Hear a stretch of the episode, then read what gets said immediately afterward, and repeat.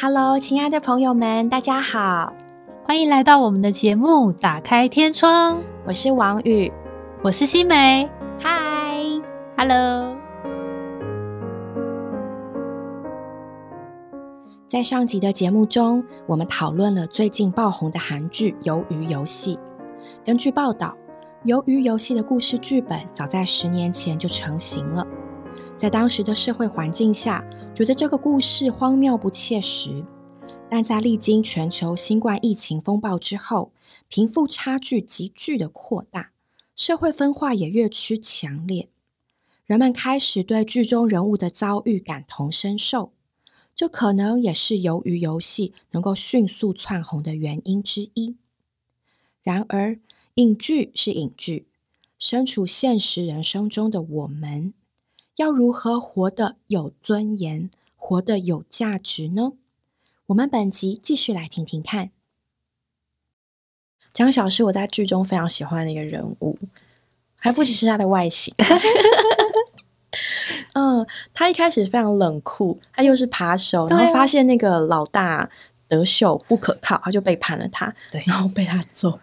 但是他从从始至终，我们可以说他从始至终都很一致。对他一开始就我不信任任何人，没错。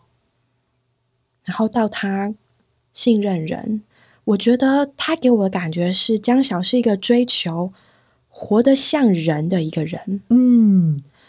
就是我去推敲他的话，一面来说，哦，他是所谓的脱北者，他曾经经历非常艰辛的存活过程，没错。但是他所追求的活得像人，还不只是物质上的，对，活得像人，他是追求一个像人一样的活着。嗯，比如说他想要有。一间够大的房子可以容纳他们一家人。对，他要把妈妈接来，把弟弟从育幼院接出来，对，一家人生活在一起，对，像个人一样，一家人在一起。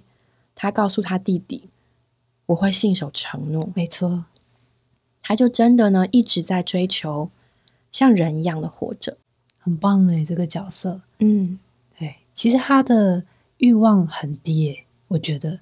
很简单，很简单。对他没有要很多的钱，或者其实他也是不得已去当扒手的嘛，因为他对啊，他可能就是把寄托原本寄望在这那个帮助他要人蛇贩子，对，可恶的人蛇贩子，就他们把钱吞了，没有把妈妈弄接过来，哇，他就必须一直为着他的这个啊，全家人能够团聚的这个理想，他就一直在那里奋斗努力，嗯。甚至他最后跟陈其勋说的那一句话也是，他告诉他说：“不要这么做，因为你不是这样的人。”对，他在讲那一段话的时候，我非常非常被感动。嗯，他在奄奄一息的时候跟他说：“不要那样做，对你不是那样的人。”对，所以这句话就说出江晓呢，他是一直。一直在追求像人一样活着，对，像人一样有尊严的活着，嗯，像人一样有美好人性的活着，对。然后他在陈其勋身上多多少少也看到了这些点，嗯，对，没错。他也选择信任了他，而不再孤单，嗯。所以呢，他也不希望陈其勋变成不是那样的人，嗯。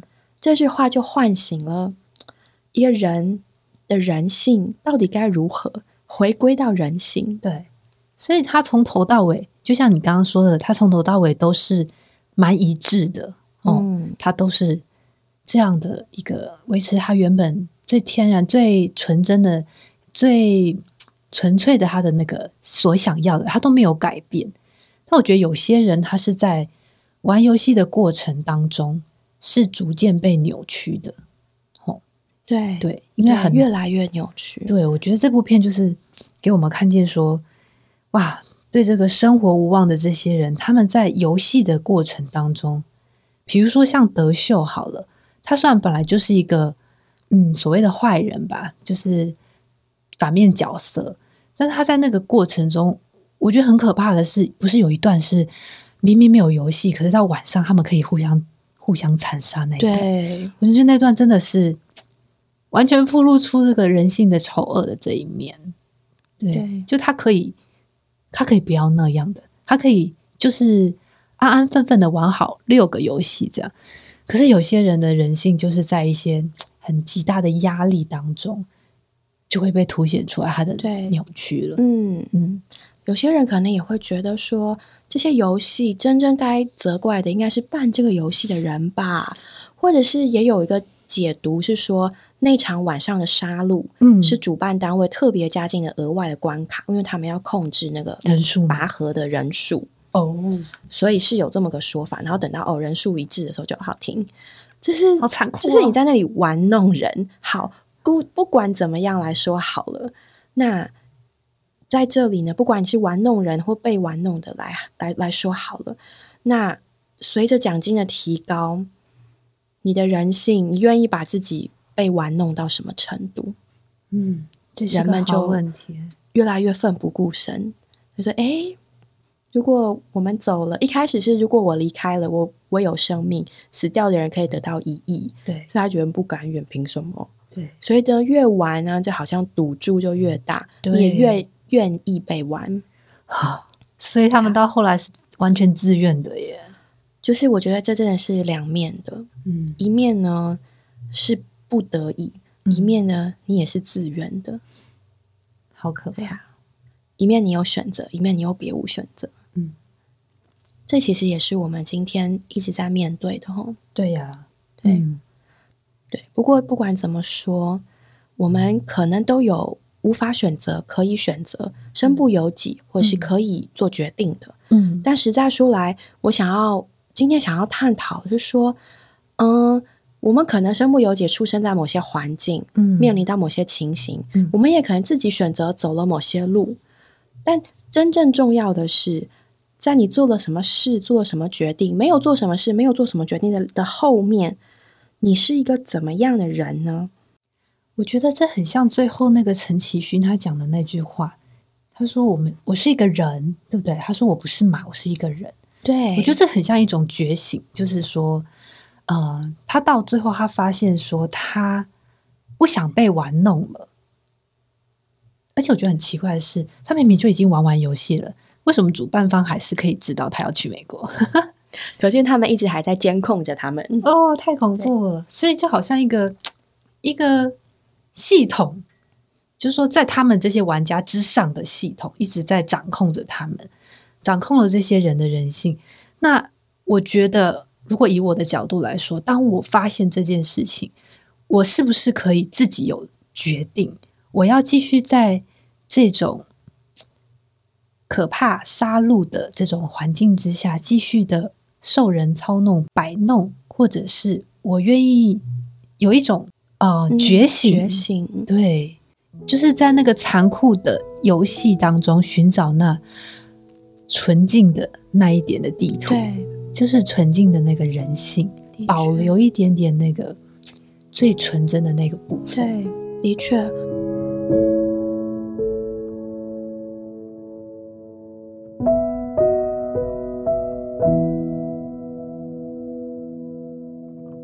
我会常常想，如果我在其中，我能够做像他们这样的决定吗？我能够这样奋不顾身的帮助别人吗？嗯，或是我会不会选择让他自己去承担后果，自己去选碰糖吧？没错，或者是我会不会愿意跟那个老人一组？我会不会愿意欺骗他以得到生存的机会？那特别是当我也有所寄托的时候，我也有家人要养啊。你看阿里，阿里对我有妻子跟小孩、欸，哦陈其勋他有女儿，他有母亲，对上佑也有母亲还有母亲的店，每一个人对，其实都不是只为着自己活着哈。没错，那当我也是那样在其中的时候，我能不能做出正确的决定，或是能不能做出一个像人的决定？我真的没有把握、欸，没错，没有把握。但是我很希望，我很希望我的信仰可以使我在最后最后关头，任何情境能够活得像个人。我觉得这个信仰多少都对我们有一些的帮助吧，因为我们知道这位神是爱、光、圣、义，他好像就是跟这个啊、我们最初的那个所盼望的那个人性哦，是很相符合的，对不对？其实我们的人就是照着神的形形象和样式造的，所以我们里面都有神的爱、光、圣意，只是那个部分呢，在我们好像是在我们里面的最深处。对，当这个世代说这个世界的情势哦，这样，嗯，不管是积极的或是越消极的往下落的时候，在我们里面还是有那个东西存在，只是我们要不要让他呃出来？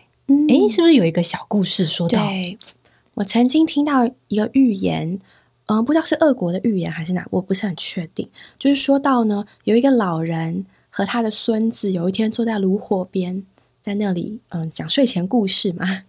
然后这个老人呢就告诉他的孙子说：“我心中有一场争斗，那是两匹狼的恶斗，其中有一匹呢是恶狼，它代表了愤怒、仇恨、贪婪、嫉妒。”傲慢、虚伪，还有胆小。那另外一匹狼呢？是善狼，它代表了和平、慈爱、谦逊、诚实、信赖，它代表了许多的正面事物。他说：“这两匹狼在我的心里面争斗，也在你的心里面争斗，也在呢每一个人的心里争斗。”嗯。那过了一会儿之后，这个小男孩就问他爷爷说：“哎，爷爷。”那你觉得哪一批会赢啊？哦，爷爷就露出微笑，告诉他说：“你喂养的那批。”哇哦，你喂养的那批耶！是的，哇，所以意思是说，我们每一天的生活为人，我们的处事，我们的说话，我们所做的每一件事情，都是在喂养某种东西。对。其实呢，圣经也有一句话讲的非常好，《罗马书》八章六节，他说：“因为心思至于肉体就是死，心思至于灵乃是生命平安。”他在说出呢，我们人的心其实就好像一个方向盘在这里转。至于肉体呢，肉体它是代表着我们人堕落的身体，我们堕落的思想，我们堕落的想法，包括了仇恨啊、贪婪、嫉妒、凶杀这一切。那灵呢？就代表我们人最深处的部分，可以说是我们人最深的善良、最深的纯真，那个真实。那今天我们的心就好像一个方向盘，你愿意把它转到哪边？你愿意喂养哪一匹狼，哪一匹狼就会赢。你愿意喂养那个丑陋的部分呢？那个丑陋的结果就会是死。你愿意呢？喂养你善良的部分。心思置于灵，结果就是生命平安。其实，在这件事上，我们对我们的心是可以选择的，可以选择。哎，那我们要怎么选择呢？嗯，是靠我们的意志来选择吗？这件是一个非常好的问题。同学们或是朋友们，可能都想啊，我也想做好事啊，就没办法啊，啊，我就是要活着嘛。啊，我就是现在很想玩呐，就像 陈其勋，他也胜不过他的毒瘾，没错，我就是手痒嘛，所以我就是要去赌啊。对啊，那怎么办呢？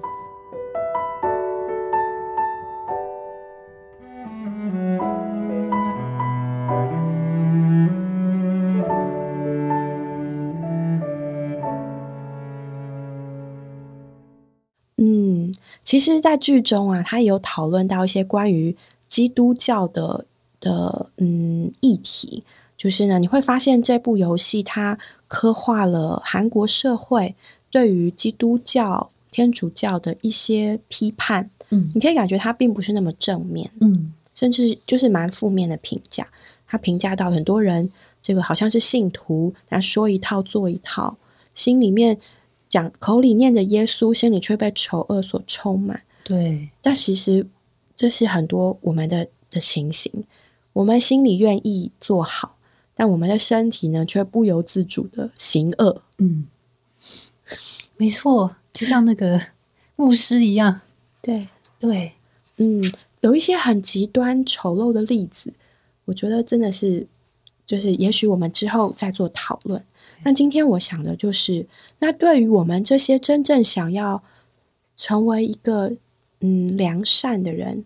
真实的人，可信的人，那我要怎么办呢？嗯嗯，圣经其实呢，我们可以从神是怎么造人这个地方呢来入手。刚刚新美有讲到，人呢是神所造的器皿，那里面呢是有一个接触并且接受神的器官，嗯称为人的灵。对，那姑且呢，我们称为嗯良知或者是善性。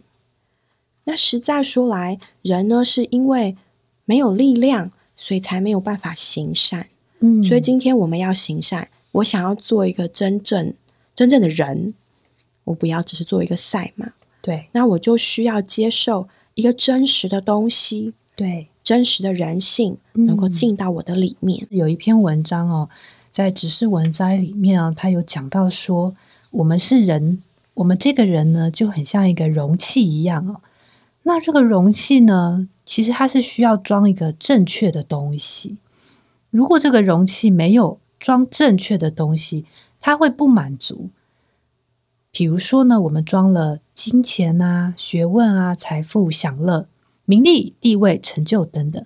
我们装了这许多的东西，我们以为呢，我们可以从中得到满足。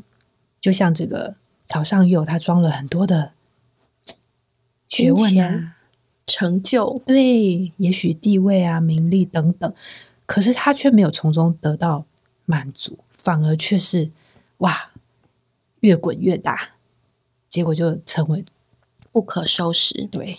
那这个老人也一样嘛，吴一男也是，他装了这许多的金钱、财富、享乐，到最后他有得到满足吗？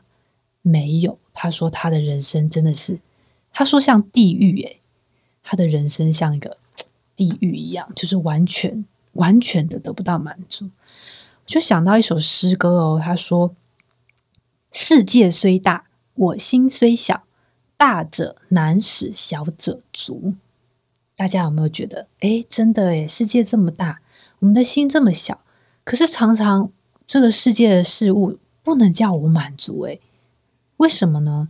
他说：“小小之心所需所要，唯有基督能满足。”诶，我们的心虽然小，就是把全世界都装进去，我们还是不满足。为什么会这样呢？因为我们的被罩就不是为着装着外面物质的东西，我们的被罩就是完全为着盛装神的。嗯对，这就好像一个手套，它按照手的形状被织出来，那手呢也必须按照正确的手指头顺序 塞进去，那就会刚刚好。对那这个手套就变得饱满，变得有有价值、有意义。对那同样呢，今天如果我们人是一个按照神的形象被造的器皿，那就还是我们必须接受这个真正的善良，嗯这位神进到我们的里面。对我们在之前的节目里面曾经提到，主耶稣他说他自己是实际，是道路。那约翰福音一章十七节又说，恩典和实际都是借着耶稣基督来的。对。恩典的意思呢，还不只是说神给人一点好东西，而是说呢，神把他自己这个所有的祝福给了人，当做人的享受，包括喜乐、满足、安息、爱、嗯。光这一切。那实际呢，就是神给人实话，嗯。意思就是说，神进到人里面呢、它还不是一个感觉上的感动而已，对。它是一个非常真实、非常实际的东西，一点不虚假，一点不伪装，真正的善，嗯。真正的光，嗯。真正的爱，对。真正的信任，对。真真正的真心。对。其实这也是剧中人们多多少少都在追求的。对。这个实际嗯。和恩典，都是借着耶稣基督来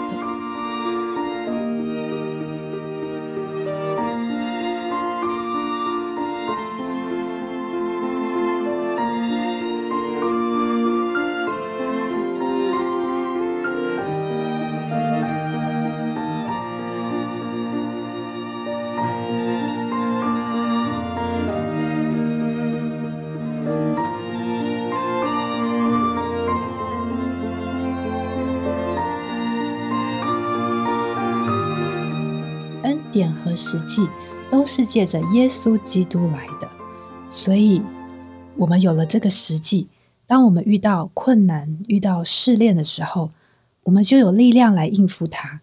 我们遇到引诱的时候，像金钱的引诱啊、名利的引诱，我们就有力量来胜过它。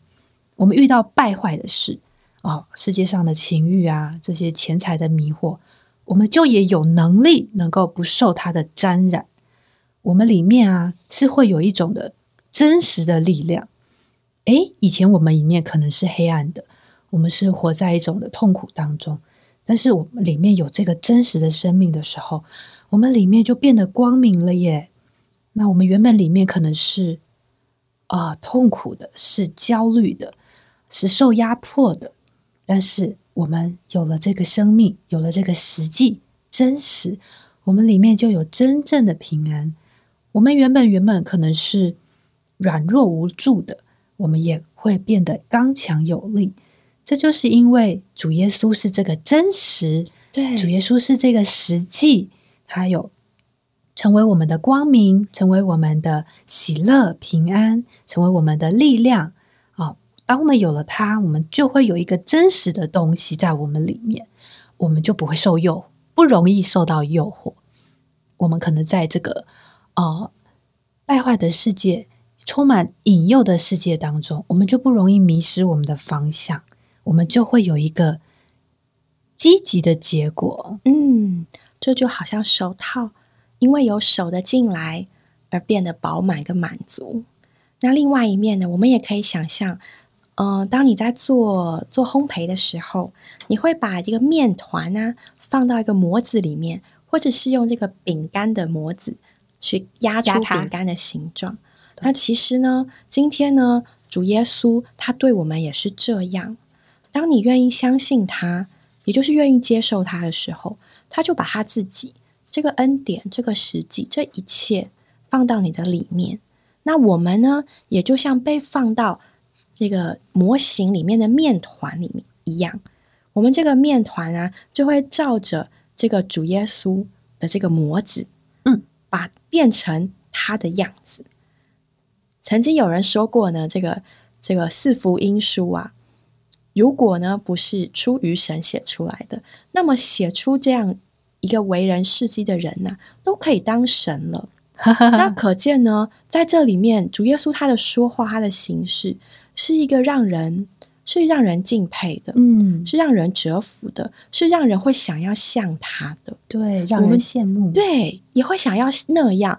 我我就很想要有这样，比如爱跟忍耐。对我也很就想要像个人一样的活着。那今天我们不是好像猴子学人一样，在那里模仿主的行为？嗯，我们是里面有了他的生命。嗯，我们呢还被放到主耶稣这个模子里面。这个模子就是在四福音书里面主耶稣的生活。那个生活呢是一个完全照着实际而有的生活。这个实际就是真理。是光的照耀，是光的彰显。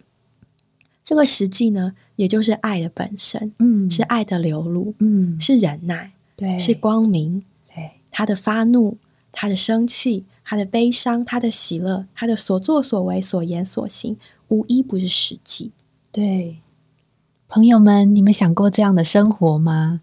嗯，我自己是非常的羡慕能够过这样的生活。当我们接着相信、接受他的生命到我们里面，我们就能够照着他生活的这个实际来活他。这个生活呢，就是光的照耀，是实际，是真理。这也是我们脱离虚空的拯救之路。只要我们愿意心思转向神，我们就不会在虚空、不在虚妄的心思里面行事为人，而是能得有神的生命在。耶稣基督这个实际者的里面，在生命的光照之下，过一个满了实际和真实的生活。嗯，这岂不是我们所羡慕的人生吗？对，也是我们所羡慕活出来的真实的人性。对，我们不是赛马，我们不应该在那里被玩弄。我们是人，并且今天呢，我们可以为自己的人生做选择，选择活得像个人。没错，我觉得从陈其勋的结局来看哦，就像他最后他拿了这个嗯，所有四百五十六亿，可是他有一年多都没有用那笔钱，对不对？对，还是过得十分潦倒落魄的生活。我觉得一面应该是他非常的愧疚，因为那个一亿每一个亿都代表了一个人命，对，所以他那些钱呢，本来是希望花在妈妈的身上，结果妈妈病逝了，就他想花在女儿身上，结果女儿也不在他身边了，所以可以说呢，我觉得他是用他的时间来换金钱，他与家人相处宝贵的时光来换取这个金钱。就像我们今天的社会，很多人是在世界上为工作劳苦的人，对不对？像我知道的，比如说律师啊，律师好像听说没有到十点是不会下班回家的。那更不用说很多科技行业的人，常常都要加班到凌晨啊、半夜这样。哇！所以虽然工作给我们的报酬是很多的，但是我们却牺牲了很多宝贵的东西，比如说与家人的相处啊。孩子成长的岁月啊，啊，还有可能错过了我们身边许多需要我们关心的人。那我觉得曹尚佑呢，他就是原本愿意帮助阿里的一个人，他到最后变成了心狠手辣，姑且这么说，就是冷血无情嘛。他为了他达到他的目标，他变成了这样一个人。所以在竞争的过程中，他自己是，我觉得他的人性是有被扭曲的。相较于江小的始终如一哦，这曹尚佑他比较像是有有一个过程。那我觉得这也很符合这个现在世界真实的情形，在想要争夺财富啊、名利，还有重要的职位当中，有时候我们也会不知不觉做出一些违背良心的事情。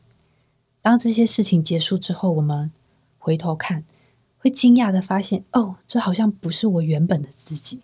或者是说，我就是这样被人欺负或者践踏的对象，所以我觉得这部片实在带给我们很多的反思哦。的确，对我们在这个游戏当中，我们是嘉宾，还是参赛者，还是旁观者？这许多不同的面向都可以带给我们许多的醒思哦。嗯，最后，最后。我想今天的结束可以问问各位听众两个问题。第一个问题呢，你想做一个人吗？第二个问题，你想成为什么样的人？这个问题呢，希望各位当你夜深人静的时候，可以仔细的想想。那我们的今天的节目就到这里喽，我们下回再见，谢谢你们的收听。谢谢大家，拜拜，拜拜。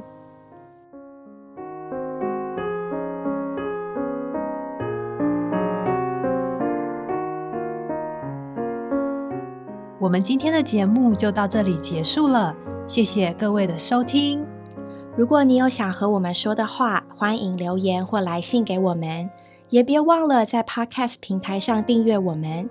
我们下周再见喽，拜拜。